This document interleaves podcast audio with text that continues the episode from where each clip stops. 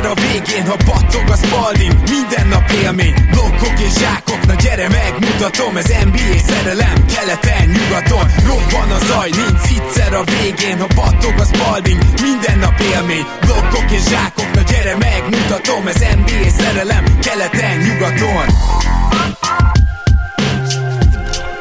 Éj jó! Szép jó napot kívánunk mindenkinek, ez itt a Keleten-nyugaton podcast a mikrofonok mögött Zukály Zoltán és Rédai Gábor. Szia Zoli! Szia Gábor, sziasztok, örülök, hogy itt lehetek. Folytatjuk a Patron postaládánkat, ugyanis még nagyon jó kérdések érkeztek, és itt is megragadnám az alkalmat, csak úgy, mint az első adásban, hogy megköszönjük mindazoknak, akik egyrészt hallgatnak minket, de azoknak most külön köszönet jár, akik támogatnak minket Patreonon, patreon.com per keleten-nyugaton, úgy is tudjátok. És hát ezt nyilván úgy is akarjuk meghálni, találni minden hónapban a sorsoláson kívül, hogy a kérdéseitekre válaszolunk, és most is ez következik majd. Minden további nélkül én rögtön hoznám az első kérdést, amit egy nehéz kiolvasni Rédai Gábor tesz föl, és kifejezetten neked, Zoli, érdekes, hogy a francba fordulhatott elő az, hogy még nem beszéltetek a legkirályabb podcast egyesülésről, ami, ha minden igaz, amikor kijön ez az adás, már az első adásán túl van, a Van and Dodóról kérdezi Gábor, és kifejezetten tőled, Zoli. Na, hogy nem beszéltünk még erről?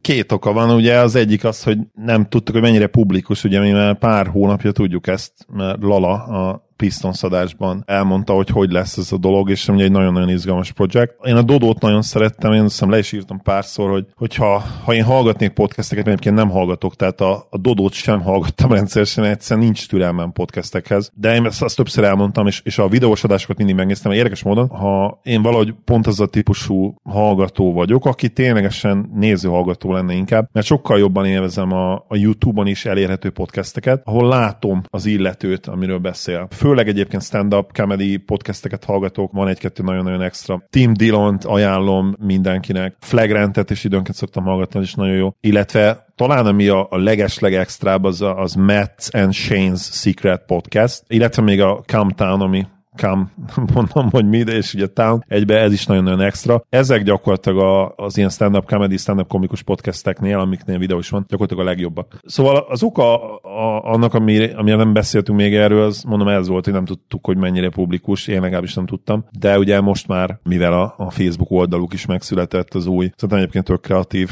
ugye van en Dodo név is, a logó is szerintem tök jól néz ki. Az is nagyon okos és ötletes, szerintem, hogy a, hogy a régi brandet azt ugye tovább viszik ebben, után, és hát összeötvözik a két brandet, ugye van Endant meg a Dodot, és hát az, hogy hatan csinálják, az szerintem extra, mert tényleg nem minden ember olyan szerencsés, mint amilyenek mi vagyunk abban a szempontból, hogy elég jól be tudjuk osztani a munkánkat és az időnket. Nem mindenkinek adatik ez meg, ugye van, aki a 9-től 5-ig grindot tolja, elég sokan, és mi le a kalappal előttetek, és gondolom én, meg amit ugye beszéltünk a srácokkal időnként, ez is volt az egyik hátránya a régi felállásnak, hogy, hogy sokszor emiatt veszett el a motiváció, hogy, hogy nem voltak annyira rugalmas fontosak az időbeosztások, és így, hogy hatan lesznek rá, ráadásul ugye tényleg az itthoni kosárlabda szakértőknek, aki, aki ugye nem feltétlenül tévés emberekre gondolunk, hanem ugye aki az interneten bármilyen jelenléte van, és tényleg... Aki tényleg ért hozzá, azt akartam mondani. nem ezt akartam mondani egyébként, de, de oké. Okay. De leütötted a, a labdát, amit nem adtam fel. Úgyhogy így assziszt nem lesz, de kosár lett. És ez a hatos szerintem, és nevesítsük is őket, Kovács Ádám, Mészáros Péter Szemenköly, Balázs Szemi barátunk, Gibeszki Marci barátunk, Dani Lajos Lala, és ugye a hatodik emberük, az pedig Baranyai Bánit lesz, akit pedig én ilyen kontextusban még ugye nem ismerem, de rendkívül magas színvonalú hozzá szólásai szoktak lenni mindenféle NBA témában. És ugye, ha jól tudom, ő is elég nagy cap guru, meg ugye fantasy játékokban is nagyon régóta ott van, tehát ő is egy olyan uh, személyisége az ilyen magyar NBA internetes szénának, amit, amit szerintem ismernek már az emberek. Úgyhogy nyilván nagyon magasak az elvárások, tehát szakmai lesz ez a podcast, és emellett szerintem szórakoztató is. Nekünk is szerintem egyébként fel kell kötni a gatyát, mert, mert ez a hatos azért ez nagyon durva színvonalat sejtett, és nagyon kíváncsian várom, hogy mit tudnak csinálni. És természetesen sok-sok-sok sikert kívánunk nekik. A hatból nekem X, X a barátom, nehéz ezt időnként meghatározni, hogy ki számít barátnak, nem, ugye személyesen is azért többükkel már többször is találkoztam, te még többször, és hát ugye minden nap többségükkel ugye kommunikálunk, és, és gyakorlatilag egy, egy online közösséget alkotunk, ami mondhatjuk úgy, hogy némelyikükkel kicsit hát többet beszélünk akár, mint, mint, mint némelyik családtaggal, úgyhogy van egy ilyen felütése is. Én nagyon szurkolok nekik, és én személyesen támogatójuk is leszek, többen közülük ugye minket is támogatnak. Volt, aki régen támogatott, már nem, úgyhogy mindenképpen szerintem én a magam részéről gondolom, hogy jár majd a támogatás, és remélem, hogy sokan fogják őket hallgatni.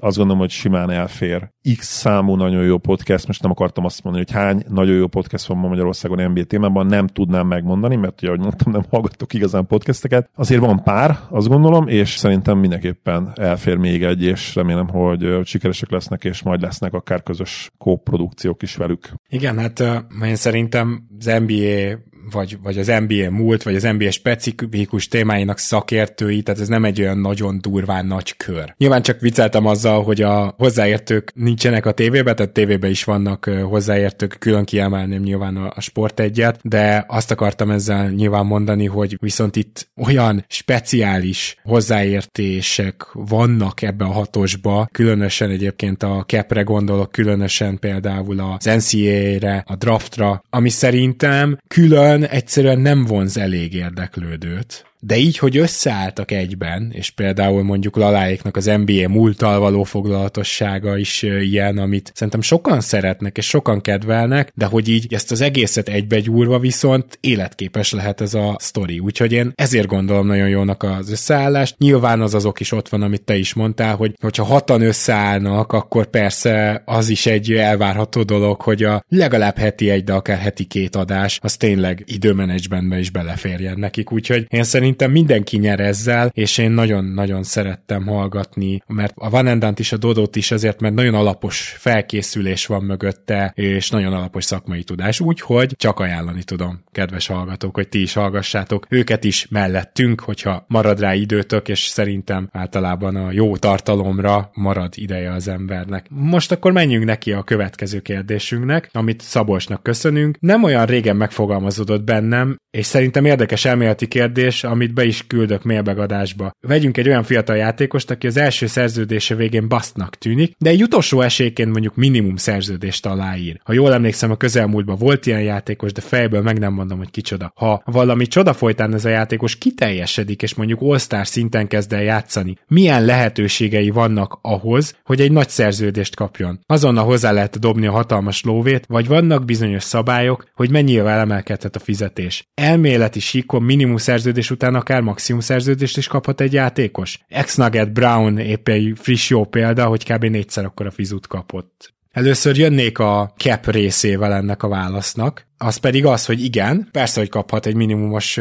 max szerződést, csak nem mindegy, hogy mióta van a csapatánál, vagy hogy ki adja a maxot. Mert hogyha egy másik csapat adja, az így is úgy is ugye cap space-ből adja, és cap space-ből persze, hogy kaphat maxot bármilyen játékos, tök mindegy, hogy minimum szerződésem volt előtte. Ha a te csapatodnál van, de minimumon, és mondjuk hát legalább három éve, akkor szintén tudsz bőrgyogokon keresztül maxot adni neki. De ugye, ami igazán izgalmas, hogy sokszor van az, ha van egy ilyen játékos, akkor az egy évre máshol ír alá minimumot. És na ott a saját csapata viszont ha nincs cap space-e annak a csapatnak, tehát nincs a sapka alatti helye nyáron, akkor nem adhat neki maxot. És igen, nem csak, hogy maxot nem adhat, hanem olyan túl nagy szerződést sem. Általában az ilyen játékosokat a mid-level exception hosszabbítják meg, tehát annyira nem tudsz egy minimum után, egy év után nagyot adni. Ugye most ment fel 120%-ról 140%-ra, ha jól emlékszem, az új CBA-vel, de még minimumnál ugye ez is ilyen nulla összeg. Tehát, hogyha valaki kitör, akkor vagy megpróbál megtartani emelével, vagy elveszted. És ugye szokott ilyen lenni bajnok esélyes csapatoknál, hogy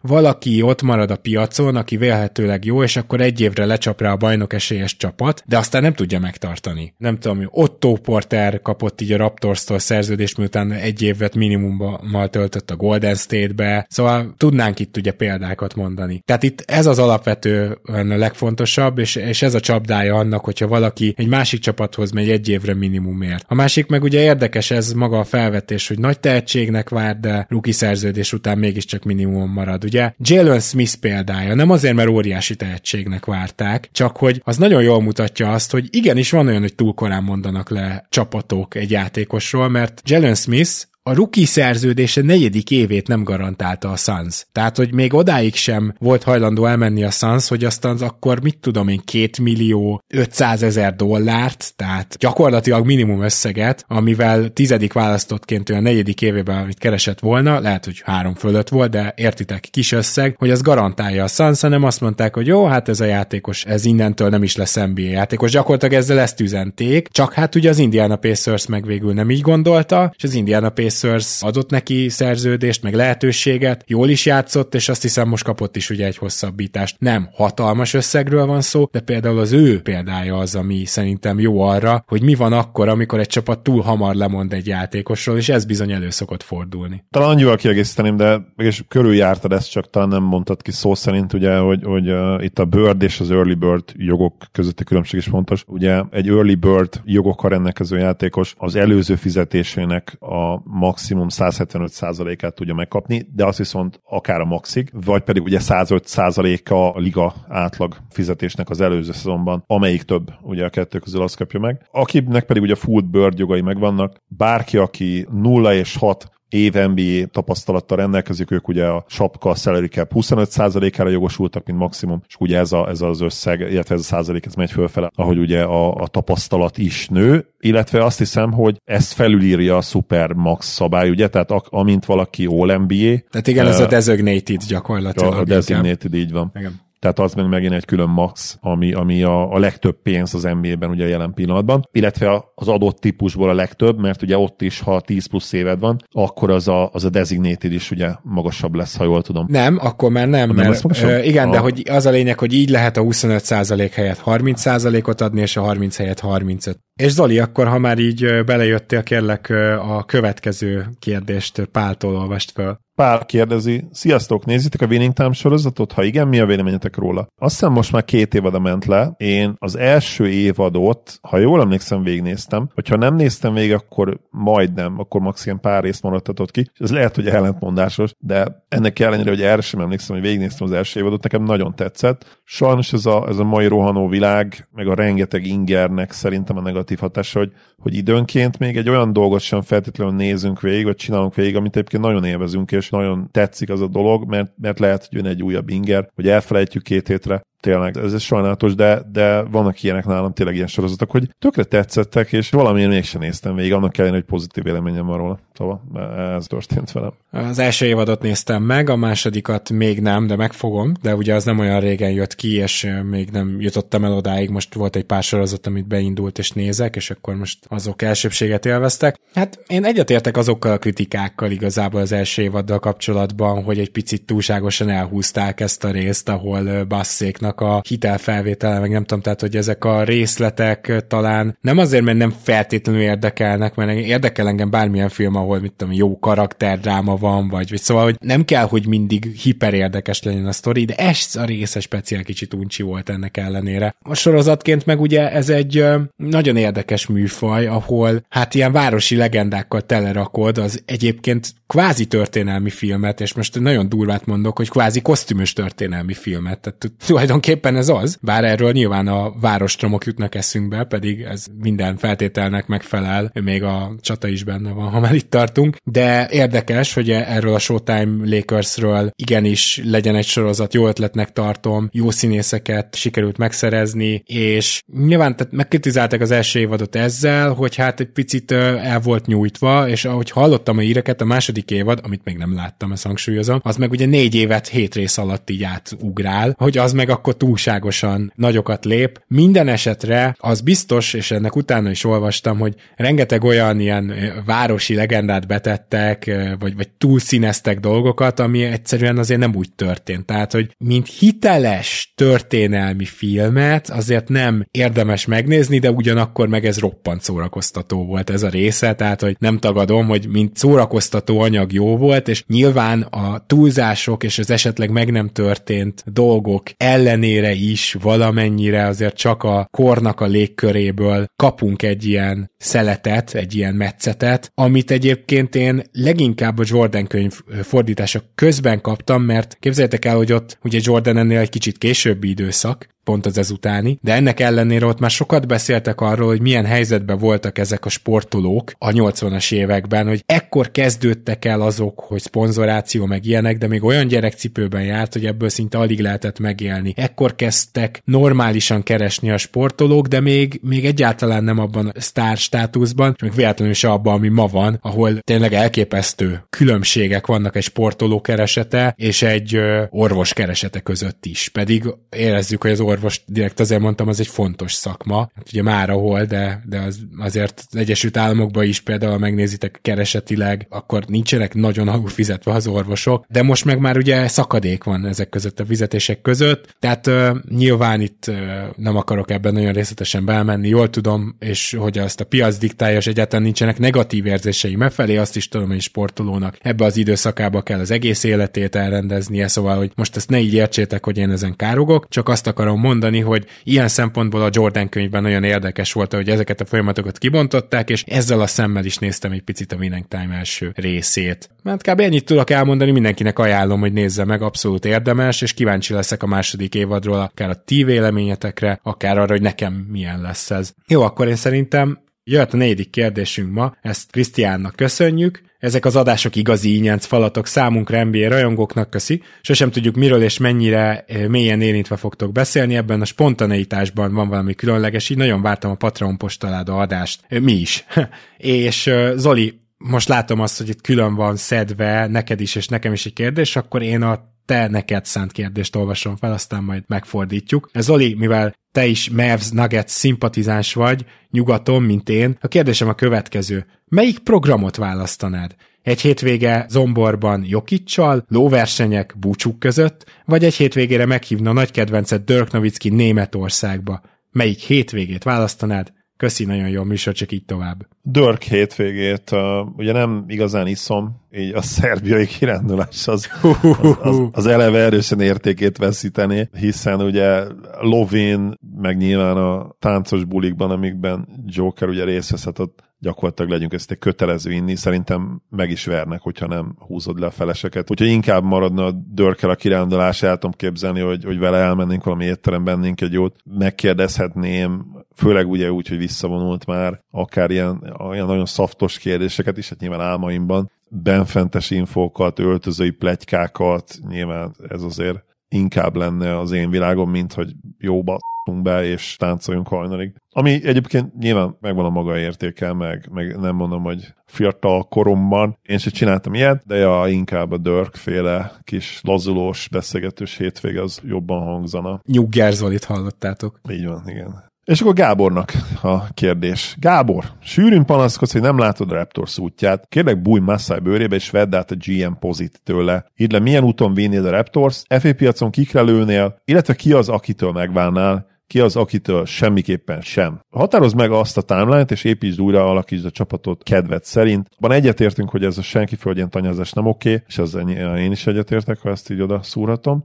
Beszélünk is relatíve sűrűn erről a dologról a podcastekben. De ez más, mint a Chicago erőködése. Itt vannak eszetek, jövőképek, ebben is egyébként egyetértek, hogy a Scotty barnes kapcsolatban nagyon-nagyon magas a véleményem, véleményünk. Formáld a gondolataid szerint kérlek, ugye itt már beleszóltam kétszer elnézést. Igen, nagyon rövid lesz a válaszom. Szóval én azt hiszem, hogy a mostani Raptors-t nagyon nehéz lenne, ha csak nem megint egy sztárra várunk, de most már annyi eszetünk azért nincs, hogy egy könnyen cseréljünk egy sztárra, és az meg nagyon ritkán jön el, hogy egy DeRozanér és egy darab first pickért megszerzett Kawhi Leonardot, tehát hogy ez azért ritka alkalom. És hogy igazából azt látom, hogy nincs út a felé, a jelenlegi kerettel, hogy contenderek legyünk, és itt most tényleg nem azt mondom, hogy szűk bajnok esélyes, hanem egyáltalán olyan, hát ki jöhet a lépés bajnok esélyes, sem lehet a Raptors, mert ott már, ott már én is szívesen meggyőzném magam, meg nem csak az a négy csapatnak van értelme, amelyik igazi szűk contender, és ezt onnan is látjuk, hogy néha nem ők nyernek, tehát hogy persze, ez tiszta sor, de mivel nincs e fele út, ezért nekem meggyőződésem, hogy nem érdemes nekünk megadni a következő maxot. Hát Ananubinak még talán, és az talán nem is lesz teljesen max, de Sziakámnak abszolút nem. Tehát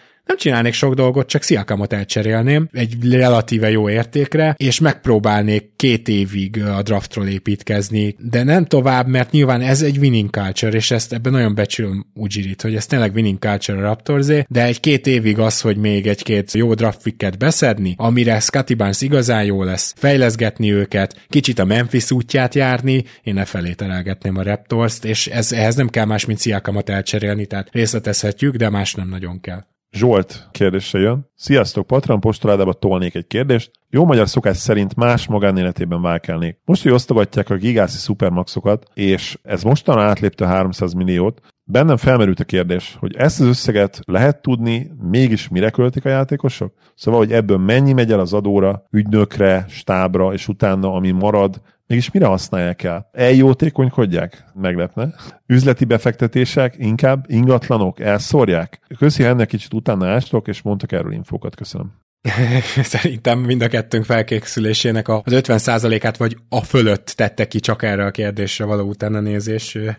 Úgyhogy megdolgoztattál minket. Kezdeném az adókkal, jó? Legyünk túl a nehezén, és aztán utána majd átdobom Zolinak, hogy mire költik. Nem akarok most adótanácsadó szintig elmenni, nem is tudnék egyrészt, másrészt meg azt hiszem, hogy az, az, az egy unalmas rész lenne. Tehát alapvetően az van, hogy ugye megkapja a játékos a fizetését, és ezek a játékosok, ezek a legfősőbb kereseti sávba tartoznak dolgoznak szinte mind. Tehát rohadt magas adókulcsal dolgoznak, azt hiszem 37 százalék, vagy valami iszonyatosan magas. Ez ugye az egész országos adó, most direkt nem akarok államit mondani, pedig úgy lehetne a federalt jól fordítani, vagy úgy fordítják, de hogy az a helyzet, hogy az államoknak van még emellé külön adója, csak nem az összesnek. Tehát például Texasnak nincs, és még mindig nincs vége a sornak, mert még a városnak is van adója, tehát van a City Tax is. Például okáért James Harden, amikor Houstonból átköltözött a Netshez, akkor instant bukott, vagy nem tudom, tudom, 4-5 millió dollárt évente csak ezzel, mert hogy a City Tax és a State Tax, tehát a, az állami adó, az bejött pluszba. Úgyhogy egy átlagos NBA játékos az 40 és 55 százalék között adózik. Tehát van olyan NBA játékos, aki fizetésének több, mint az 50 százalékát leadózza. Ez nagyon durva. Még vannak ilyen kis apróságok, hogy van ez a medical tax, ami az NBA ilyen orvosi adója, van az escrow tax, amiről nem is tudom pontosan pontosan, hogy micsoda. Ezen kívül le kell adózni bizonyos államokban az egyszeri kapott összegeket, tehát az úgynevezett aláíráspénzt, illetve ugye még az ügynökök is adóznak, mert a játékosok fizetéséből még lejön az ügynöki díj is, és még azt aztán az ügynökök adózzák le. Szóval ezért nagyon durva az, hogy a végeredmény az, hogy a legszerencsésebb NBA játékos a fizetése 40%-át adózza le, a legszerencsétlenebb úgymond pedig az 55-öt. És szerintem ez sokkal több, mint amire én magam is gondoltam volna, meg, meg szerintem nem ezt gondoljuk, hogy ekkora adóteher sújtja őket. Steph Curry, amikor 34,6 milliót keresett, abból 15,2 maradt nála de egyébként volt olyan, hogy mondjuk LeBron James keresett 33,2 milliót nála, viszont 16,7 millió maradt, tehát kevesebből több. Volt James Hardennek a Houston idejében olyan, hogy 28 millióból maradt 15, ami arányaiban még jobb, tehát hogy tényleg nem mindegy, hogy hol vagy ilyen szempontból. Na és akkor a többire is készültem természetesen, de Zoli, akkor azt neked dobnám a labdát. Na mire verik el a pénzt ezek a játékosok? Én találtam egy 2000 18-as tanulmányt, ami kigyűjtötte ezt. Az akkori tanulmány szerint átlagosan egy NBA játékos 42.500 dollárt költött el egy hónapban, ami körülbelül ilyen 16 millió, 15 millió forint körül van. Ez az összeg állítólag mára már ennek akár a duplája is lehet, majd erről is egy kicsit beszélgetünk. Tehát ez ugye mit jelent, hogy az átlag 80 ezer dollárt költ el egy hónapban, ha most mondjuk azt tippeljük, mert tényleg ez tipp, hogy az átlag NBA játékos ennyit költ egy hónapban. Ez ugye 30 millió forint körülbelül. Itt nagyon fontos tényleg kiemelni az átlagot, mert nyilván lesznek olyan NBA játékosok egy csomó, aki mondjuk nem 80 ezer dollárt, hanem 15 ezer dollárt költ el, de lesz olyan is, amelyik 250 ezer dollárt, és, és azt gondolom, hogy a sztárok inkább ebbe az irányba mehetnek el. A 2018-as tanulmányban egyébként úgy osztották le százalékokat, hogy a havi fizetésük 11%-át cipőre és ruhákra költötték, 9%-át autókra, 8%-át utazásra, 7%-át éttermekre, másik 7%-ot jótékony biztonsági célokra, és 6% volt a, a szórakozás. Hogyha ezen százalékok alapján lebontanánk ezt a 80 ezer dollárt, ami most lehet mondjuk az átlag NBA játékos költése, akkor az így jön neki havonta, ugye ez 30 millió forint, amit elköltenek egy hónapban, akkor így 5,5 milliót költenének, vagy 6,5 milliót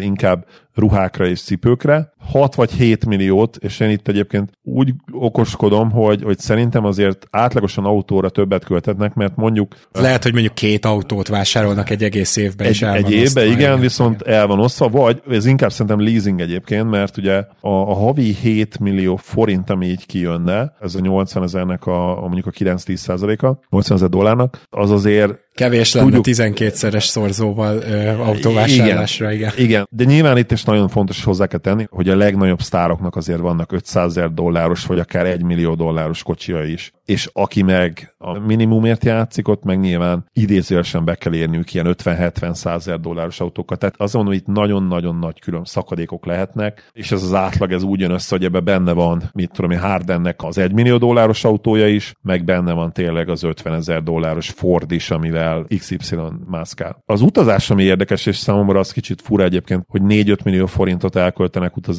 havonta. Itt is szerintem ez úgy lehet, hogy ez lehet nulla is akár az NBA szezonban, és aztán belehúznak a 3-4 hónapos szünet alatt, és nyilván 5 csillagos szállodák, és ide-oda repülget, mint hogy például Aaron Gordon csinálta idén, vagy akár Jokic is egyébként, akit miután hazament Szerbiába, utána közben ugye két szerbiai őrült buli között, ő szépen felbukkant egyébként Amerikában is, aztán Manhattan Beach-en, és ott is fotózták, tehát hogy ilyenkor nem szórakoznak ezek a csávok, és ráadásul sokan szerintem privát repülőgéppel repülnek, aminél ugye lehet akár egy darab utazás ára. 3-4 millió forint. Akár. Sőt, sőt, még több, sokkal-sokkal több. Ugye 100 ezer dollár is lehet akár egy, hogyha több személlyel mész, és nagyobb magángépet ja, repülsz, és ezért. Tehát elképesztő árak vannak, és így nyilván itt is így jön ki az átlag, hogy vannak a pályafutásuk alatt már, mit tudom én, 300 millió dollárt megkereső játékosok, meg van az, aki még mindig rohadt jól él az átlag majd azt az átlag paraszthoz képest, de ezt is ilyen sem akartam mondani, az átlag hülyéhez képest, mint amilyenek mi is vagyunk, de a, akár a közép kategóriás, vagy akár all képest is, azért sokkal inkább meg kell húzni a nadrexiet, és még nem is beszéltünk tényleg a totális szupersztárokról. Szóval engem ez az utazás kicsit meglepett, az nem egyébként, hogy az étteremre állítólag ilyen három, tehát most akkor ugye ebből az átlagban indulunk ki étteremre, havonta 3 és 4 millió dollár, bocsánat, forint, dollár az erős lenne, 3-4 millió forint egy hónapban, mert ugye rengeteg sztorit hallunk, hogy az NBA játékosok állandóan étteremben mászkálnak, de tényleg. Tehát ugye rengeteget utaznak, a legjobb szállodákba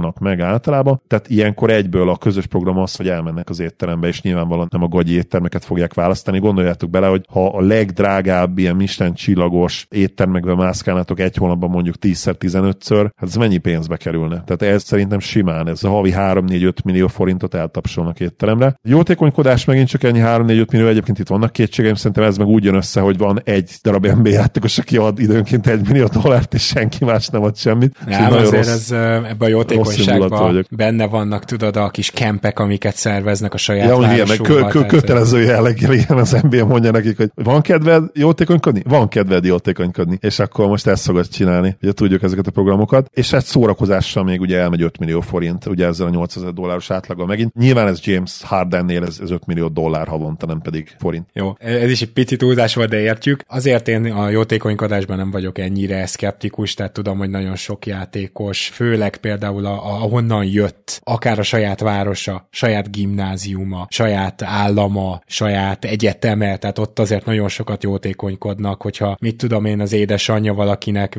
merrákkal küzd, akkor garantált szinte, hogy az a játékos ezek után erre a célra valamit felajánl. Tehát, hogy azért itt nyilván a személyes érintettség révén nagyon sokat jótékonykodnak, és ami ebbe a kimutatásban nem volt benne, hogy ezeket sem mind magukra költik. Tehát az a helyzet, hogy amikor egy NBA játékos mondjuk elkölt egy hónapban 6 millió forintot ruhára, meg cipőre, ott valószínűleg a anyuci is kapott. Apuci, de az is lehet, hogy a slep fele is kapott cipőt. Tehát, hogy ez bőven benne van, hogy az NBA játékosok hihetetlen nagy, néha, néha egészen szürreálisan nagy 40-50 fős sleppet támogatnak, és ezek komoly támogatások itt-ott. Tehát azért itt barátok, baráti körök, gyerekkori barátok bizony ott legyeskednek, ezt ugye szinte minden, tehát a Jordan könyvben is ott volt, de de szinte minden nagyobb NBA sztárról szóló könyvben nagyon részletesen megismerjük és megtudjuk, hogy ez így működik. Úgyhogy ezt a dimenziót sem szabad kivenni, és abszolút nem az van, hogy minden NBA játékos valami luxus csillogás körül él. Tehát ez, mert van egy ilyen prekoncepciónk, ha gazdag lesz valaki, akkor automatikusan így akar élni. Rengeteg játékos van, aki már az elejétől megtakarít, de mondjuk ez tényleg a rengeteget itt úgy értsétek, hogy sokkal több, mint gondolnátok, ami mondjuk nulla. Tehát, hogy jó, nem olyan sok, de, de sokan mondjuk a karrierjük második felében meg már tényleg megtakarítanak, és erről nagyon érdekes statisztikák vannak a tönkrement játékosoknál, mert hogy azt gondolnánk, hogy a, a legtöbb csődbe ment játékos, aki akár ilyen 60 milliós kereset után is csődbe megy, hát az azért tette ezt, mert ó, biztos elitta, elbuliszta, meg, meg fogadás. Fogadás, ugye? Hát Jordan óta tudjuk, hogy hát nagy tétekbe fogadnak, stb. És nem, a legmessze menőleg a legnagyobb ok, amiért tönkrementek NBA játékosok, az az ingatlan befektetés volt. Mert hogy ezek az ingatlan befektetések, ezt lehet, hogy mi mondjuk úgy gondoljuk, hogy ha lenne, nem tudom, most itt hirtelen 300 milliót hozzánk vágnánk, akkor vennénk egy jó kis házat magunknak, de ha fennmaradó, nem tudom én, 150 millióból meg vennénk két-három házat, amit kiadnánk albérlet, tök jó. De azért itt az NBA játékosok ilyen pénzekből már nem, nem, nem így vannak, hanem ők konkrétan lakóparkok építésére adnak, tehát beszállnak vállalkozóként úgymond, vagyis hogy bocsánat, tehát mint tőkés beszállnak ezekbe, és hogyha rossz tanácsot kapnak, akkor ez a pénz elveszik. És sok NBA játékos kapott rossz tanácsot, mert nyilván ezek a cápák ilyenkor körülússzák őket, és ez a legdurvább, hogy az NBA játékosok tönkremenetelének a legnagyobb oka az a rossz ingatlan befektetés. Úgyhogy ezért is kiemelt helyen szeretném hozni azt, hogy ingatlanokba fektetnek be általában az NBA játékosok. Most nyilván volt egy pár, aki kriptóba fektetett be, meg nem tudom, meg CJ McCallum meg borászatot csinált, szóval, hogy persze másba is, de ez a legfőbb típus, és sokan ezzel meg is szívják. Tehát ez érdekes, hogy nem csak az van, hogy a luxus és a csillogás, és esetleg az teszi őket tönkre, hanem sok játékos nem él feltétlenül ezzel, vagy nem olyan nagy mértékben, és még így is tönkre tud menni. És amit még mindenképpen bele kell tenni a felsorolásba, az az, hogy nagyon sok játékos most már egyre több követi LeBron James példáját, saját stábjuk van ők pedig nagyon drága stábjuk, akit nagyon megfizetnek, és akár 0-24 velük foglalkoznak. Tehát ezt úgy képzeljük el, hogy itt aztán saját orvos, aki persze nem pótolja az összes orvost és minden vizsgálatot, de egy életmód tanácsadóként is üzemel, illetve tanácsokat ad, de akkor lehet saját, nem tudom én, rehabegyző. Lehet, Séf. Séf, bizony, bizony saját séf, de olyan, aki akár, ha nem is ott lakik, de aki mindennapi vendég. Tehát, van, ezt... van bentlakásos séf is, láttam a videóban, és bentlakásos bejárónője szerintem szinte mindenkinek van, még, még akár a, a relatíve szegényében B-játékosoknak is. Tehát kint ez a fajta szolgáltatás egyrészt nagyon-nagyon elterjedt, és ugye rengeteg olyan, főleg kisebbségbe tartozó ember van, akik latinók, afroamerikaiak, akiknek ez nagyon-nagyon jó lehetőség, és tényleg így családokhoz hozzánőnek családtakként gyakorlatilag 10-20 évig, és a belüket kidolgozzák. Nem rossz fizetésére egyébként, remélhetőleg nem rossz fizetésre, biztos van köztük olyan, aki nem keresett olyan sokat, de vannak nagyon szép sztorik is erről egyébként. Sokan tényleg így családtakként kezelik ezeket a living maid, ahogy mondják, akik tényleg így mindent megtesznek a ház körül, adott esetben még akár főznek is. Bár sokszor egyébként tényleg ilyen saját séfjük van, aki minden nap megy, és ott helyben megfőz mindent, aztán szépen hazamegy, és ott van minden nap egy 3-4 órát, és megfőz mindent egész napra akár, vagy sőt olyan is van, hogy ebédre megy, főz valamit, és vacsorára megint visszamegy, és megint főz valamit. És ez, ez a munkája, mint egy állandó séf. Azért egyébként ez, ez nagyon jó lehet, és szerintem azért ez elősegíti azt, hogy minőségi ételeket tegyenek, és hogy jó formában legyenek, amire ma nagyon-nagyon sokan figyelnek azért már az NBA-ben ebben elég, elég nagyot haladt előre a liga a 90-es évek, 2000-es évek elejei junk food érához képest. És egyáltalán így a költésekbe ez az utóbbi kategória bele se tartozott volna a 90-es években, tehát hogy itt ragadnám meg gyorsan az alkalmat, hogy ez itt és akkor podcast, másik podcastemben ugye volt egy adás a cselédekről, a cselédségről, és ott a végén kitértünk arra, hogy ennek a cselédségnek valamilyen formája most így megint megjelent, és ez pont ez, amiről most beszéltél Zoli. Nyilván itt a nagyon szép történetek mellett nagyon nagy kihasználások is ugyanúgy a, a mai napig vannak, tehát ez egy ilyen kicsit kétes megítélésű sztori, de ez, ez lehet egy nagyon jó dolog is, és igenis jó lehetőség is lehet. Hát ugye azért etikailag tudnám támadni ezt az intézményt, maradjunk annyiban, de most jöjjön a következő kérdésünk, mert ennél most jó sok időt eltöltöttünk, ez pedig Daninak köszönjük. Hol látjátok Austin Reeves plafonját? Lehet ő egy majdani AD körül építkező Lakers második legjobb játékosa? Van még két kérdése, de először szerintem válaszoljunk erre, és én azt mondanám, hogy lehet, de az a Lakers nem lesz contender. Austin Reeves plafonja sokkal magasabban van, mint valaha gondoltuk volna, ez biztos.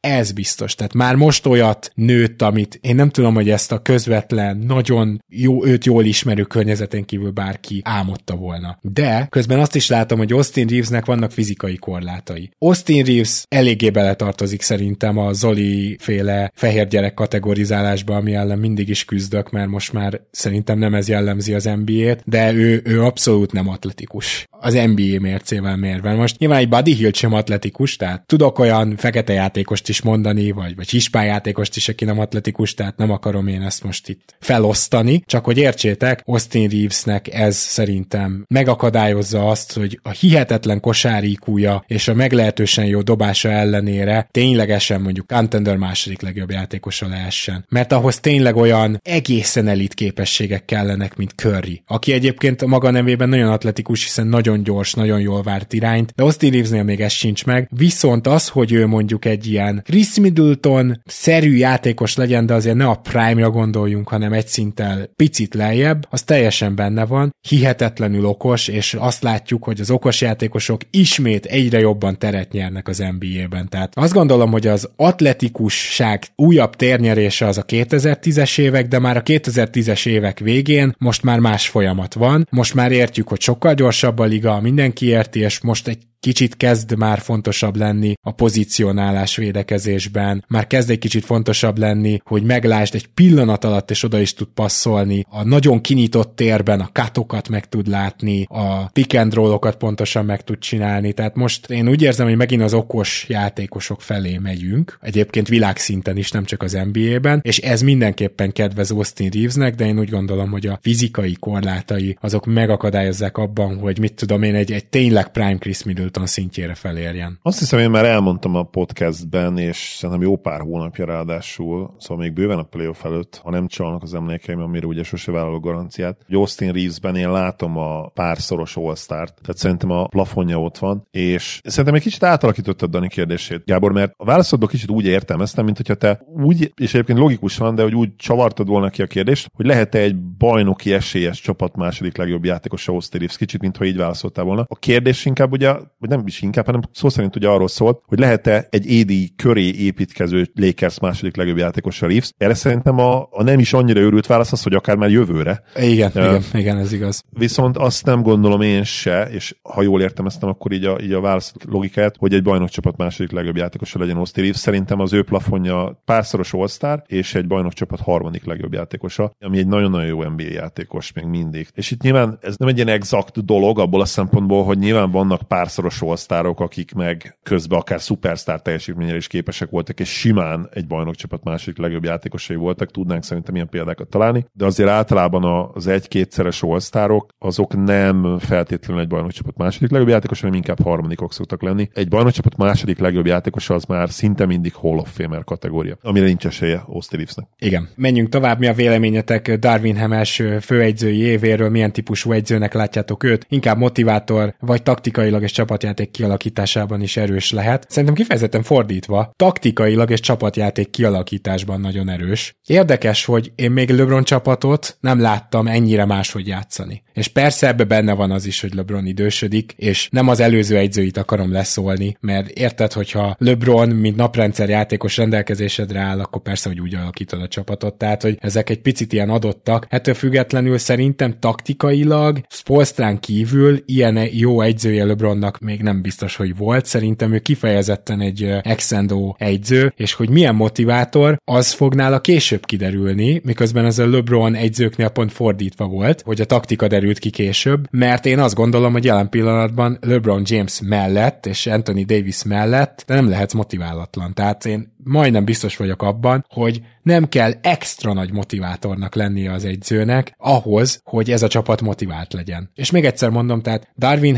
mert taktikailag különösen elégedett vagyok, amit én eddig láttam, én szerintem ő egy ilyen szempontból nagyon jó egyző lesz az NBA-ben. Azt is megkockáztatom, hogy hosszú karriert jósolok éppen ezért neki. Hem szerintem egy nagyon-nagyon jó motivátor, egy hihetetlen karakteres edző, tehát ez, ez abszolút megvan ez az eleme is, és egy nagyon jó védekező edző. És nem felejtsük el, hogy a, hogy a Milwaukee védekező rendszerét gyakorlatilag kis ő alkotta meg, és vagy legalábbis ő volt érte nagy százalékban felelős, ugye, és mindenki azt gondolta már akkor róla, hogy, hogy csak időkérdése, mire a főedző pozíció egy jó csapatnál ott lesz neki, és mindenki tényleg a Milwaukee-ben eltöltött időszak alatt ilyen, hát félig meddig ilyen zseninek mondta őt, nagyon, nagyon komoly, ilyen himnuszos cikkekre is emlékszem, amik részleteiben lebontották azt, hogy ő mekkora alaka a védekezés és a motiválás terén. És ezek az egyzők rendszeresen, rendszeresen megkapják a lehetőséget. Nyilván Kevin Young igen. is megfogja, ő a következő ilyen, de igen. Abszolút, abszolút. Azt nem tudom, hogy ő egyébként ténylegesen egy zseni típusú edzője, ez nehéz még szerintem megítélni. Ha kitalál valami nagyon-nagyon jó dolgot idén a lakers ezzel a nagyon mély Lakers csapattal, és támadásban tudnak szintet ugrani, szintet lépni, akkor én örömmel elmegyek abba az irányba, és akár, hogy Darby Ham az a liga egyik legjobb edzője. Figyelj, idén biztos meg kell csinálnunk majd az egyző ranglistánkat, mert már vagy két éve nem csináltuk, és én nem biztos, hogy a top 10 már kívül raknám, de top 15-be szerintem már most is ott, ott a Szerintem hely. igen, az, az ott a kiinduló pont neki most jelenleg, igen. Úgyhogy szerintem ő nagyon jó.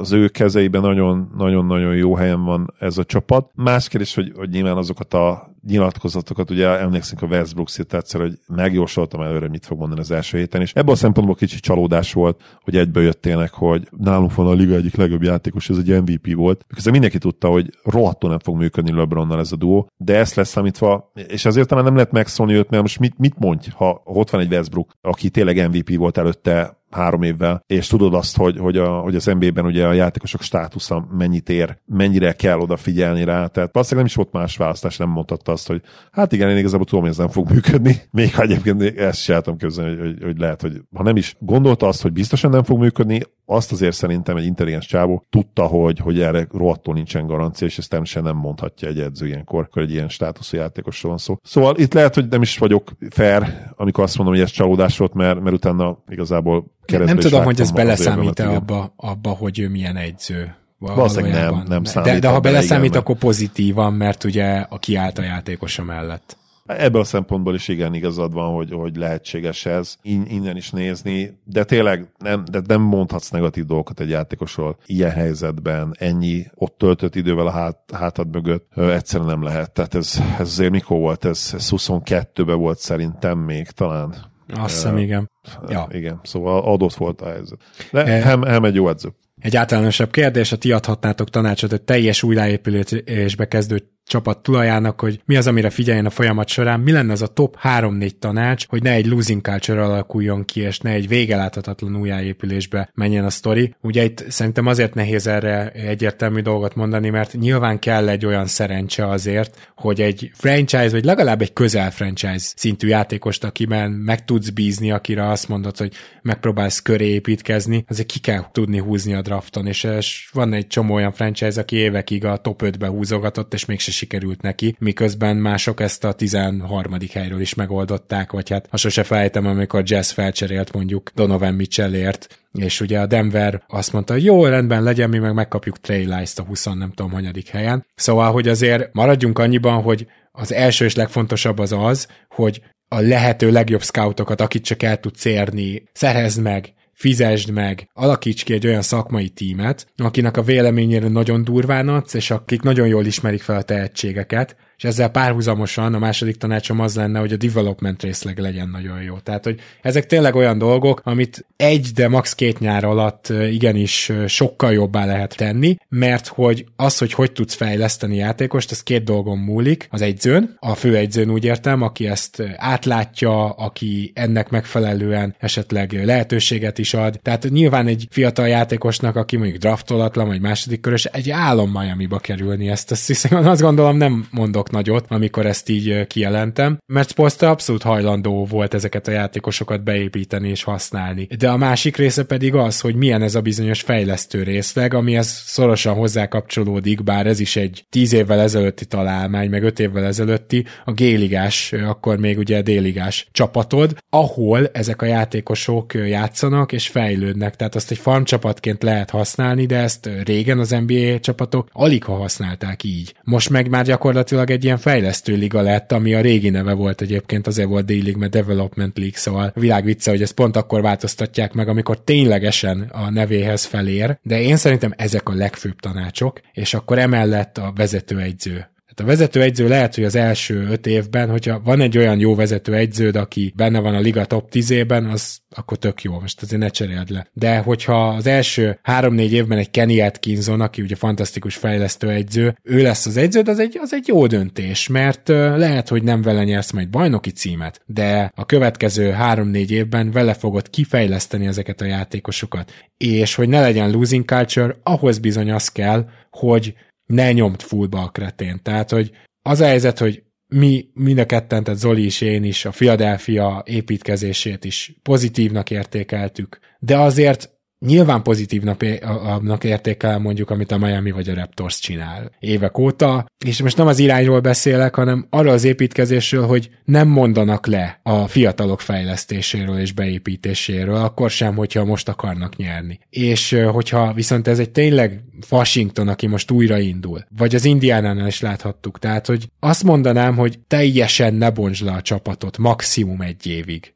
tehát ne, ne csináld azt, hogy három éven keresztül esélytelen a csapatod, mert az viszont kialakítja a losing culture és nem tudom például Houston ebből hogy fog majd most kijönni. Azzal akartam kezdeni viccesen, hogy, hogy legyen szerencséd, ez az első tanács, és ugye egyből előtted, és tényleg a, a talán legfontosabb faktort ide soroltad, hogy a szerencsén nagyon sok minden múlik, és ez tényleg nem lehet egyszerűen kikerülni. A veterán jelenlétre mondanám még azt, hogy, hogy extra fontos, hogy milyen típusú játékosok vannak ott. Van jó fajta veterán és rossz fajta veterán, ugye ezt tudjuk mindenképpen jó fajta veteránokat kell odavinni, és itt most elsősorban mentalitásra gondolok, mert egy tényleg jó-jó veterán, aki mentalitásra is és játéktudásra is jó, az valószínűleg nem a tankoló csapatodban lesz, hanem egy contenderben, akik a, a minimum, a, nem is a bajnoki címet, de legalábbis mondjuk egy konferencia döntőért küzdenek. Nagyon fontos, igen, amit mondtál, hogy hol tudnak játszani azok a játékosok, akik még nem állnak készen, de, de úgy gondolod GM-ként, edzőként, hogy egy nap jó játékos lehet belőlük az NBA-ben, mert meggyőződésem, hogy, hogy sokszor a losing culture azért alakul ki, mert a játékosok fejlődés egyszerűen nem úgy alakul, ahogy. És nem biztos, hogy mindenkinek az a megfelelő, még ha nagyon rossz csapatod is van, hogy berakod 30 percre az NBA-ben, hogy játszon a világklasszisok ellen, és csupa negatív tapasztalattal szembesüljön, és, és azt érezze minden héten, hogy ő rohadt messze áll ettől a szintől. Igen, és, pont az, igen, hogy azt fogja érezni, hogy nem tudja megugrani ezt a szintet, mert nem egy szintet kéne van. átlépnie, hanem hármat. Így van, így van, és pont ezért nagyon-nagyon fontos, hogy ez a, ami nem, nyilván nem utánpótlás csapat még ebben a rendszerben, még nem is lesz soha az, de de kicsit mégis ebből a szempontból arra hasonlít, hogy európai top foci csapatoknál van az ugye, hogy, hogy először vagy, ugye, vagy kölcsön adjuk a játékost, vagy pedig a, a saját minőség utánpótlásunkban játszik, hogy, hogy érezze azt, hogy, hogy az ő szintje jó, és hogy legyen sikerélménye, és pontosan, amit mondta Gábor, hogy ne három akadályt kelljen egyszer megugrani, hanem, hanem egyet, aztán egy picit megint magasabbra rakjuk a lécet, aztán megint egy picit magasabb, és remélhetőleg át tudja vinni egy idő után az illető. Ez nyilván egy, egyfajta egyfajta pszichológiai munka is, mert ugye, ahogy mondtam, hogy nem mindenkinek az a megoldás, hogy 30 percbe berakod, és akkor csinálja, amit akarsz, van olyan játékos is, akinek valószínűleg ez a jó, és aki... Tehát most, most hagyd mondjak már példákat, egy Jaden Ivy, őt be kellett rakni, egy évig meg kellett neki engedni, hogy hibázzon, és az utolsó másfél hónapját érdemes megnézni, hogy egy másik játékost láttunk, de ugyanehez a helyzet tavalyról szerintem Jabari smith kapcsolatban. Tehát ezek olyan tehetségű játékosok, és amúgy olyan NBA-kész atléták, ezt tegyük hozzá, hogy azzal ugye egyiküknek sincs gondja, bár mondjuk Jabari Smith, hogy a palánk alatt néha odébb rakják, az kicsit, kicsit most uh, változtattam az álláspontomat, csak azt akarom mondani, hogy ezek jó példák arra, hogy igenis van olyan játékos, aki bizonyos szempontból viszont már van annyira kész, hogy neki már inkább az a lényeg, hogy minél gyorsabban átlássa ezt a játékot, és ne kóvályogjon a pályán. Neki azt kell, hogy beragd. Így van, és hogy akkor hadd hozzak én is egy példát a másikra. Jaden Hardit is be lehetett volna rakni már előbb is a, a, a csapatba, és valószínűleg nagyon rossz tapasztalatai lettek volna. Nagyon jót tett neki ez a géligás év. Amikor megkapta végre a lehetőséget a Mavs-ben, akkor többnyire egy kész NBA játékosnak látszott, mert abban az értelemben, hogy, hogy egy játékpercekre alkalmas játékos, nyilván a fejlődése az nagyon az elején tart még, de neki például meggyőződésem, hogy nagyon jó, jót tett a, a géligás év, és egyből berakták volna a mélybe, akkor biztos, hogy nem tartana ott, ahol most, ami egy ilyen rotációs játékos ez az, ez az elvárás vele szemben. Nagyon hamar, még ha nem is most feltétlenül, hogy most a kicsit logjam van a posztján, de a tehetsége és a megítélése alapján a csapaton belül az az elvárás, hogy előbb-utóbb ő egy minimum egy ilyen 20-25 perces játékos lesz, aki jó teljesítményt tud majd nyújtani stabilan. Azt gondolom, hogy még ennél is durvább példa a Fred VanVleet és bizonyos szempontból Pascal Siakam is, de főleg VanVleet. Hát ugye ő most kapott 40 millió éves szerződést, ő az első évét azt a Raptorsnak a farm csapatában töltötte, úgyhogy, úgyhogy ez, ez nem akármilyen példa. Van két kérdésünk még, és mind a kettőre rövidebb válasz jön, de a, ebből a második kérdés az az egész postaláda, mind a két rész kedvenc kérdése a számomra. Az elsőre viszont tényleg nagyon jó kérdés, de rövid válasz lesz Bálintól. Jön a kérdés, szeretném megköszönni, hogy jó tartalmakkal és felkészültséggel tisztelitek meg a hallgatóságot, és ezt a kiegyensúlyozottságot jól esik pénzzel támogatni. Köszönjük Köszönjük szépen, Bálint, pontosan ezért igyekszünk, már nem a pénzért, hanem azért, hogy úgy érezzétek, hogy ezt megéri támogatni. Remélem érezhető a különbség. Postaládás kérdés az NBA mutatókkal kapcsolatban, hogy a, a Raptor mutató halálával szerintetek így, hogy a 538 a Raptor elemzéseit befagyasztja, a szakértők a meglévő mutatók továbbfejlesztésével fognak foglalkozni, például az EPM, a LeBron és a Darko továbbfejlesztésével, vagy mindenki saját mutatót csinál majd. Mennyire követitek a különböző különböző új próbálkozásokat a statisztikai mutatókkal kapcsolatban, esetleg gondolkoztok-e saját advanced létrehozásában, vagy több mutató ötvözésében. Itt tényleg azért rövid a válasz, mert tehát, hogy... Én itt a és gondolkoztok-e saját advanced Én itt őszintén nagyon elrögtem magam. Tehát én nagyon-nagyon szeretnék saját advanced és neki fogok fogni a jövő héten. Remélem, hogy Igen. mindenki érti, amit érteni kell. Igen, tehát itt az a helyzet, hogy a saját advanced létrehozásához egyszerűen olyan elképesztő, hát hogy is mondjam, modelleknek, a különböző modelleknek az ismeretére van szükség, amit, hogyha éveket csak ezzel foglalkozol, és mind, aki ezt kifejlesztette, ez így van, akkor látsz egyáltalán át. Tehát azt, hogy pontosan hogy megy a tracking. Ehhez ugye egyrészt kell egy jó programozó, vagy több jó programozó, másrészt kell pár olyan ember, aki ezen statisztikák analízisével foglalkozik évek óta, és ezek nem maguktól nőttek ki, hanem ezek a csapatok kezdtek el ilyen mutatókat csinálni maguknak. Csak aztán ugye ez az alkalmazott már nincs ennél a csapatnál, bár eltöltött a évet, átment másik csapathoz, három csapat után létrehozott mondjuk egy sajátot, tehát ezt így kell nézni, és erre elképesztően bonyolult dolog. Tehát azért már régen nem a izénél tartunk, az ESPN féle Real Plus Minus-nál, ami konkrétan el van magyarázva, nagyon könnyen megérthetően, hogy mit, hogy súlyoz, stb. stb. A kérdésben, ami szerintem egy fontos rész, az az, hogy ugye követjük-e az új kísérleteket? Nem. Azért nem, mert a legjobb mutatók azok nagyon hamar ki lesznek mondva, hogy a legjobb mutatók az NBA szakpodcastekben, az NBA körökben. Tehát most nyilván nem Stephen A. Smithre gondolok. De hogyha én három helyről már azt hallom, hogy az IPM-et tartják a legjobbnak, és az egyik Zach a másik meg Nate Duncan, akkor nem fogok külön véleményt felállítani, hanem azt fogom mondani, hogy az IPM-et, ha nem szentírásnak veszem, de nagyon komolyan nézem mindentől. És liga szerte azt mondják, hogy az Estimated Plus Minus jelenleg a legjobb mutató. A LeBron és a Darko nagyon jó, hogy megemlítetted őket, mert ezt a kettőt szokták még mellé rakni. Na most én azt hiszem, hogy ebben nem kell külön utasnak lenni. A csapatoknak valószínűleg egészen elképesztő egyéni advanced mutatóik vannak, lehet, hogy jobbak, mint az IPM, de ez pont azt jelenti, hogy azok az alkalmazottak majd esetleg elmennek onnan, és az IPM is még jobb lesz. Vagy jön valami, ami még ennél is jobb. Tehát ez fantasztikusan fejlődik ez az egész történet, arról akartam csak röviden megemlékezni, és szerintem érdemes mindig egyszerűen azt kutatni, hogy melyik most a legaktuálisabban a legjobb, és arra érdemes is hivatkozni. Most megmondom hogy, hogy elszegyeltem magam, mert erre jutott eszembe, hogy láttam egy tweetet, amit meg akartam neked mutatni. A héten láttam, és még nem küldtem át. Egyébként egy 2020-as tweet, és egy blogpost is volt hozzá. A dunksandfreeze.com-nak a blogposztja, ugye Taylor Snare, ahol ő csinált erről egy kisebb tanulmányt. Ugye akkor jött ki olyan sokkal előtt az IPM,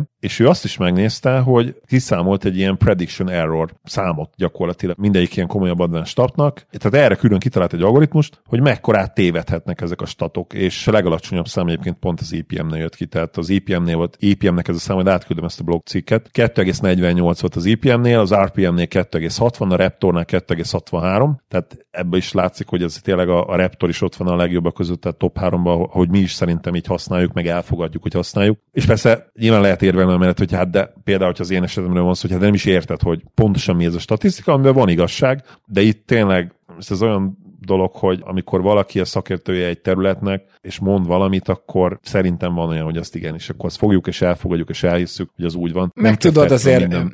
beszokták mondani azt, például LeBronnál bemondták, hogy ott trekkingelik például azt, hogy, hogy a védekezésben, hogy a rólat hogy dobnak, és hogy ez volt a nagy plusz dimenzió. Szóval, hogy igen. magukat a nagy újításokat azért hozzá szokták rakni, csak azt már mi nem tudnánk így felfogni se valószínűleg, hogy ez pontosan milyen súlyozással és hogy kerül be abba az egy számba. Hát én biztos nem, mert nyilván ez, ez, ez, ez, ez tiszta matematika, ugye ezek, tehát gyakorlatilag egy matematikai modellt felállítanak, és bele táplálják ugye az adatokat folyamatosan, ami nekem egyértelműen nagyon magas, de talán még neked is valamennyire magas, csak nem annyira magas, mint mondjuk nekem valószínűleg. E, ilyen szempontból teljesen mindegy. Azt gondolom, Le, hogy... Lehet egyébként, igen. igen hogy tehát, hogy a 10-ből, 10-ből 9-es szintet kéne elérni, és ha te hármas vagy én meg ötös, azzal pont ugyanúgy nem érjük el, de még összeadva se.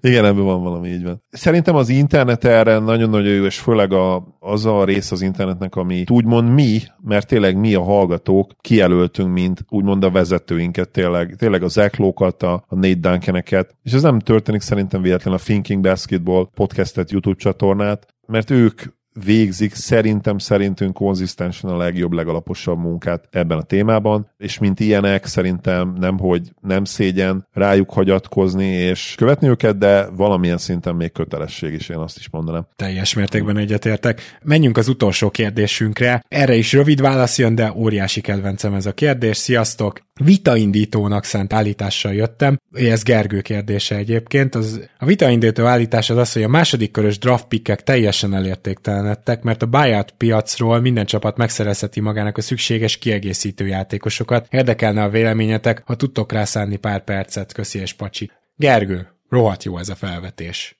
annak ellenére, hogy egy Nikola Jokicot a második körből draftoltak, és ezzel minden ilyen csapat tisztában van, teljesen egyetértek. Szerintem pontosan ez történik, afele megyünk, hogy a második körös pikkek elértéktelenednek. Ennek több oka van, az egyik az az, hogy nagyon sokat fejlődött a scouting, sokkal kevesebb ilyen nagy csúszás van, csak ugye az a nehéz ebben, hogy a draftot, ezt Mészáros Peti nagyon jól el szokta mondani, a draftot úgy lehet felosztani, hogy bizonyos típus mentén kialakulnak range és általában van egy olyan range, ami mondjuk 17-től 38-ig tart, amiben beleesik a második kör, és ezért van az, hogy simán lehet, hogy a 37. pick az, az jobb lesz, mint a 18 mert az valójában ott egy range, ott szokták azokat a már késznek tűnő játékosokat kihúzni, draftolni. Nyilván azért is, mert itt általában a jobb csapatok draftolnak, akiknek esetleg készebb játékosra van szüksége, akikben nem biztos, hogy annyi fejlődést belelátsz. Aztán kihúzol egy ilyen helyen egy Desmond Bain-t a 30. helyen, szóval, hogy, hogy ugye ebben nyilván megvannak ezek a finomságok, és ez hála jó Istennek így is marad majd. De az, hogy tényleg azt látni, hogy könnyen lehetséges a drafton hozzájutni egy 37. vagy egy 45. pikhez, nem kell érte túl sokat fizetni, néha csak kest, néha egy jövőbeli második köröst, ami védett. Szóval, hogy na ez miért van? Na ez azért van, mert az elmúlt években rengeteg csapat volt, aki bedobta a csippeket. És ezzel azt értem, hogy első körös, második körös mindent bedobott, mert mi most jók akarunk lenni. Ez ugye ilyen periódikusan ismétlődik az NBA-ben, és most megint ott vagyunk, hogy nem tudom én, hat csapatnál van a következő három év draftpikjeinek a 40%-a, vagy valami hasonló, tehát ugye tudjuk OKC, ismerjük ezeket a csapatokat, New Orleans. Na most ez nem csak az első körre vonatkozik, mert mindig erre gondolunk, de a második körre még sokkal durvábban, tehát most nem tudom, hogy melyik draft volt, lehet, hogy most ez a 23-as, hogy az OKC-nek elvileg lett volna hat második körös pikje, de a Filinek is, a Trust the Process Filinek is volt olyan név, hogy ilyen vállalhatatlan mennyiségű második köröse volt, és ezekkel már nem tudnak mit kezdeni. Ezeket a draft pickeket esetleg megpróbálják elcserélni későbbi draft pickre, de sokkal könnyebb hozzájutni most egy második körös pickhez, sokkal könnyebb oda becserélni, mint valaha. Ezért is van az szerintem, hogy a csapatok az elsőkörös pikkeket most az elmúlt években csak ilyen all nyomják be, és nagyon ritka az a csere, és nagyon le is szoktuk szídni azt a cserét, lásd a pöltült csere, ahol egy pikket bedobnak, vagy például a Chicagónak a Vucevic cseréje, ahol két elsőkörös bedobnak, az jutólag annyira vállalhatatlan, el sem tudom mondani. Nem, azokat az all tartogatják, viszont most ugye az előző trade deadline-nál láttuk ezeket az öt második körös ment abba a körcserébe, ahol Gary Payton, the second, meg az, az ugye meg is hiósult egy része, meg Sedic Bay, meg tehát abba a cserébe emlékeztek, Celticsnek volt egy ilyen öt második körös, meg ehhez hasonlók, hogy gyakorlatilag az első körös pikkeket már nem annyira akarják adni a csapatok, második körös pikkeket pedig abszolút könnyen kezelik, mondván bármikor hozzájuthatnak. Úgyhogy totál egyetértek a felvetéssel igazából, és ezért is a kedvenc kérdésem. Én részben értek egyet a felvetéssel, mert ugye például az idei trade deadline során rengeteg második körös pikket használtak, ugye gyakorlatilag talán többet, mint vala, ugye a Jay Crowder cserébe el elment öt, ugye egy játékos sér, de azt hiszem Gary Payton is. Igen, az az, amit emlegettem, az a Szedik B-es. Igen, ő is öt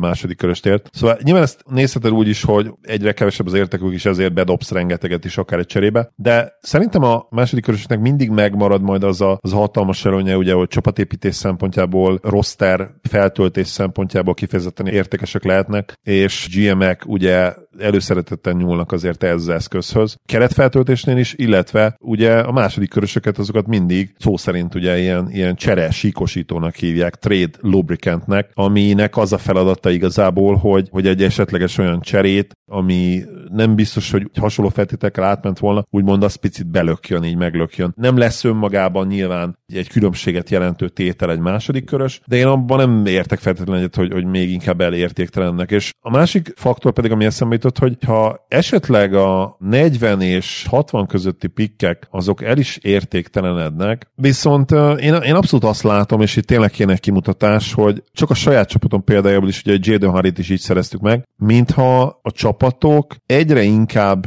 szeretnék bizonyos esetekben megcélozni a 30 és a 40 közötti intervallumot, amit, amit mondta Gábor, és szerintem ez a draft régió, ez szerintem meg értékesebb, mint valaha volt, ha csak a második kört nézzük. Mert hát a, a vevő, olyan... bocs, bocs Zoli, a vevő szempontjából igen. Igen, de az eladó szempontjából, amikor az OKC-nél van a 31, a 34, a 36 és a 38 is, akkor meg ugye nekik nem annyira. Mert rosters, igen. Mert, mert nem fognak ott négyet draftolni. Tehát, persze, persze, igen. de azért nem fognak, igen, mert hogy ugye már most is van a csapatukban három olyan prospekt, akit játszatni kéne, hogy hát a tehetséges, de nem biztos, hogy jut nekik játékperc. Tehát én ezt értem. De hogy én azt látom, és mondom, erről kéne kimutatás, hogy az elmúlt években csapatok nagyon-nagyon célzottan próbálnak szerezni más második körös elejei pikeket, hogy olyan játékosokat válasszanak ki, akik nagyon jó középiskolás játékosok voltak, de valamiért lecsúsztak a drafton, és szerintem ez, ez most egy ilyen jelenség. Lehet, hogy egyébként korábban is az volt, mondom ezért kéne erről a kimutatás, de nekem legalábbis ez a benyomásom. Mm, szerintem és... nem, igazad van, ez egy jelenség, mert korábban ezeket kihúzták még a top 10-ben is akár. Tudod, hogy nagyon rossz volt ugyan az egyetemi szezonja, de hát akkor a sztár volt a középiskolában, és most meg már nem húzzák ott ki őket.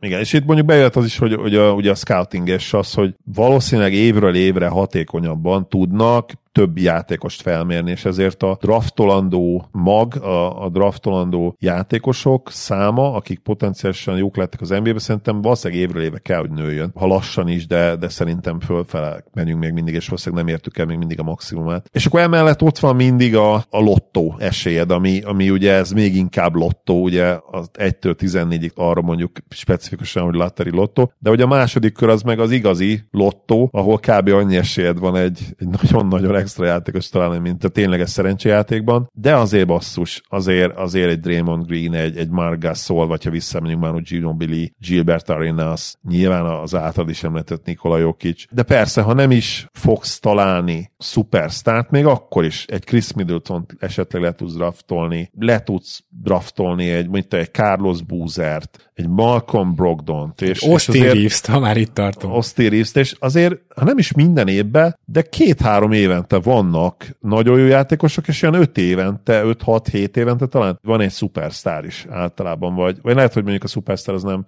7 évente, mert ki volt igazából a szupersztár, Gilbert Arenas szupersztár. Jó, oké, okay, persze, csak de, de hogy most szól. tök mindegy, de azt akarom mondani, hogy ezt viszont már nem nézik a csapatok. Én nem érzem azt, hogy ezzel a szándékkal vesznek második köröst. Nem tudom. Ugye itt nehéz megmondani, mert nem az elsődleges szándék, azzal egyetértek, de, de úgy, mint tényleg az igazi lotton úgy vannak vele, hogy akkor nyerhetsz, ha játszol, és ez, ez a faktor szerintem azért meg lehet még. Igen, hát bizonyos csapatoknál, akiknek van ideje lottózni, úgymond, azoknak igen, a csapatoknál igen, igen. ez megvan. Végigmentünk. Zoli, nagyon szépen köszönöm, hogy ma is itt voltál. Én nagyon élveztem ezeket a kérdéseket, úgyhogy a kedves hallgatók nektek is külön köszönjük, azt gondolom. Én is örülök, hogy itt lettem.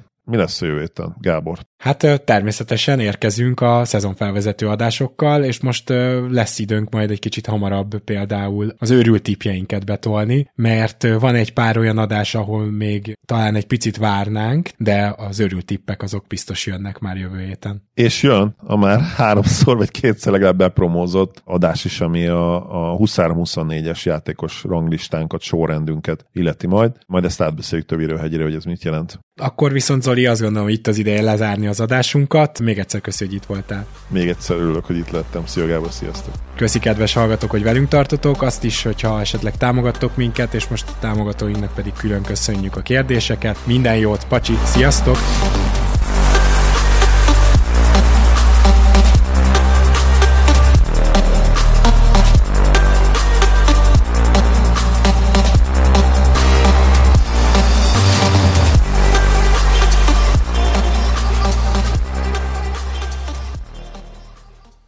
Ha más podcastekre is kíváncsi vagy, hallgassd meg a Béton műsor ajánlóját. El tudod képzelni, hogy a podcastet, amit éppen most hallgattál, fél év múlva már a mesterséges intelligencia generálja? Mi sem. De ha érdekel, eljötte már a gépek lázadása. Hallgass bele az Embertelen podcastbe. Orsós Lajos vagyok, a műsor házigazdája. Egyelőre még élőben. Egyelőre. Fedezzük fel együtt, hogyan ismerkedik, randizik, mesél és vitatkozik Betty és Péter, két teljesen mesterséges intelligencia. Lajos, a podcast címét mond még egyszer, Léci. Oké. Okay. Embertelen podcast. Ez a műsor a Béton közösség tagja.